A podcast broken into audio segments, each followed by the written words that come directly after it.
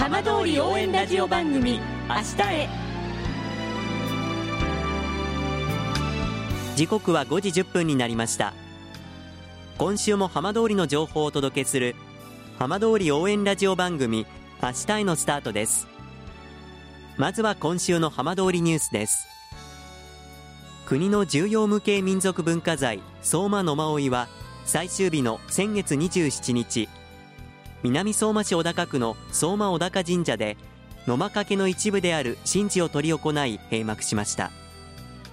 東日本大震災と原発事故からの復興新型コロナウイルスの収束を祈願しました。原発事故の避難区域が設定された12の市町村内で昨年度に捕獲されたイノシシは原発事故発生後最も多くなったことが分かりました。県の担当者は担い手の育成や捕獲活動の強化を図ったためと分析していて特に帰還困難区域内の捕獲頭数が増えたということです。さて毎週土曜日のこの時間は浜通りのさまざまな話題をお伝えしていく15分間。震災と原発事故から9年。ふるさとを盛り上げよう。笑顔や元気を届けようと頑張る浜通りの皆さんの声。浜通りの動きにフォーカスしていきます。お相手は森本洋平です。どうぞお付き合いください。浜通り応援ラジオ番組明日へ。この番組は地球を守る未来をつくる東洋システムがお送りします。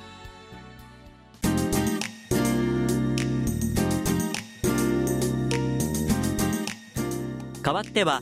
浜通りの話題やこれから行われるイベントなどを紹介する浜通りピックアップです。先月で延期となった東京オリンピックの開幕まで1年を切りました。その東京オリンピックを目指す双葉郡ゆかりの選手たちを応援しようという取り組みが始まっています。今日は先月発足した双葉のオリンピック選手を支援する会会長の青木よし子さんにお話を伺います。青木さんよろしくお願いいたします。よろしくお願いします。青木さんが会長を務められています。今回双葉のオリンピック選手支援する会が発足しましたがまずどんな会なのか改めてご説明いただけますか？はい。あの双葉地区で育ったあの現在オリンピックに確定しているあるいはこれから確定するかもしれない。そういったあの選手たちを双葉郡全体で支援をしようという、まあ、簡単に言うとそういう会です。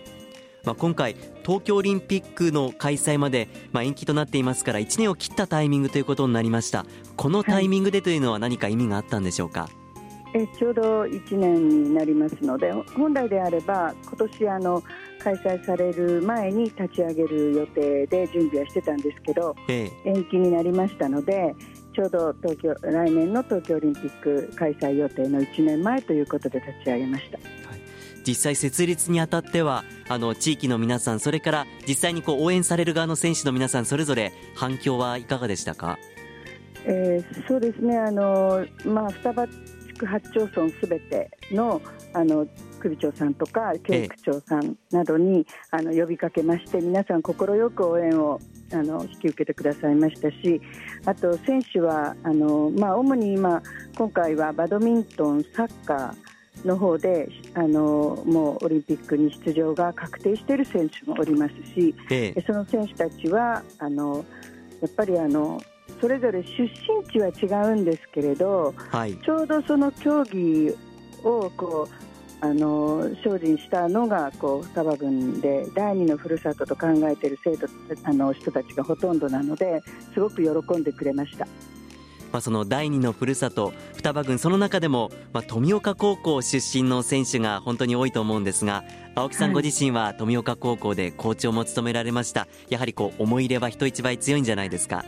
そうですね。あの双葉地区教育構想という平成18年に始まりましたその構想の成果が今ちょうどそのあのオリンピックを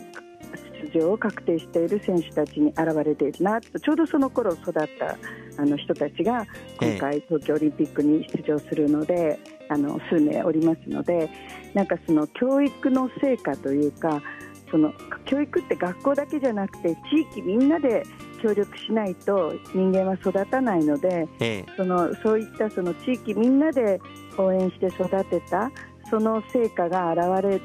たんだなって思うとすごくあの嬉しいですね。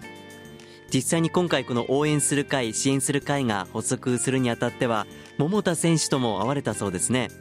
はい。ちょうどあの1週間ほどこちらに来てあの練習を未来学園の双葉未来学園のあのバドミントンのアリーナでやっておりまして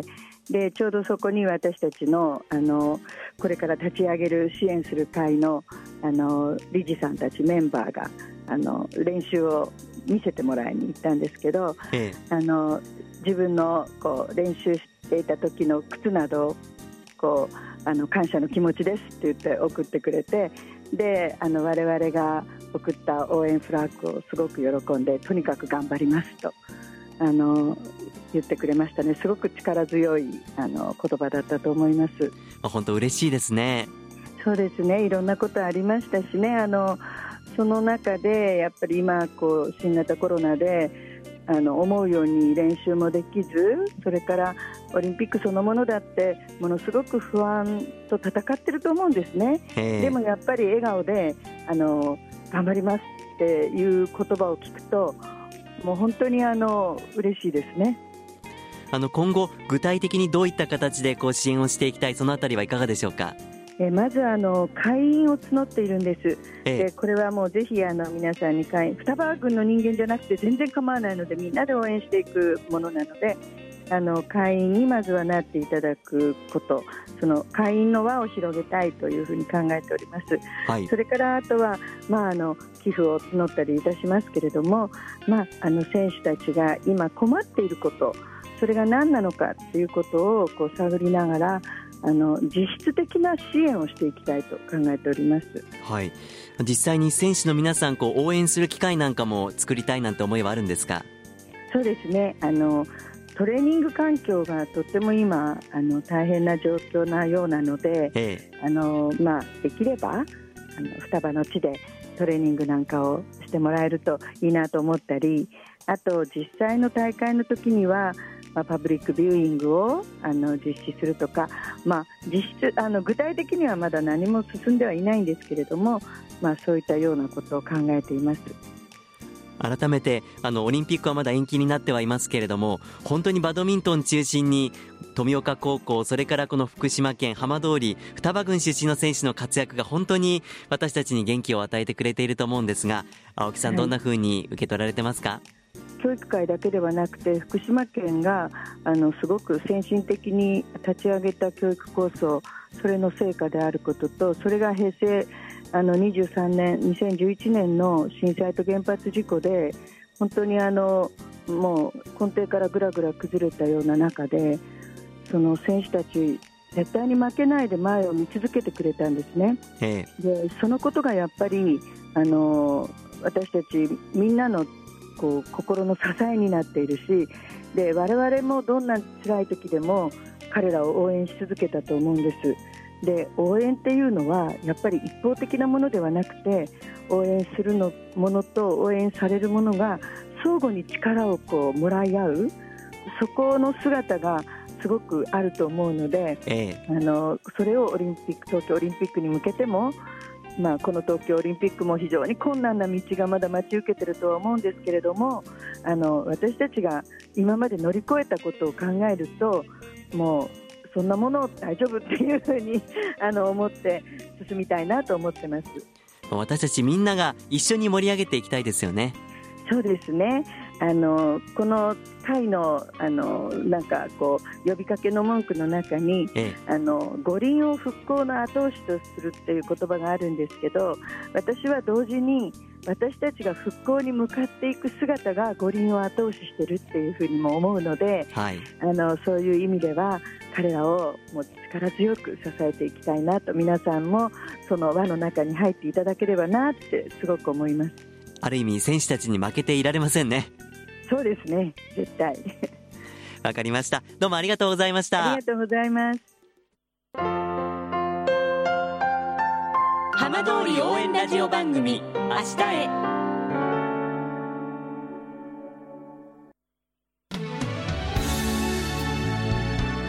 浜通りの情報をたっぷりでお送りしてきました。浜通り応援ラジオ番組明日へ。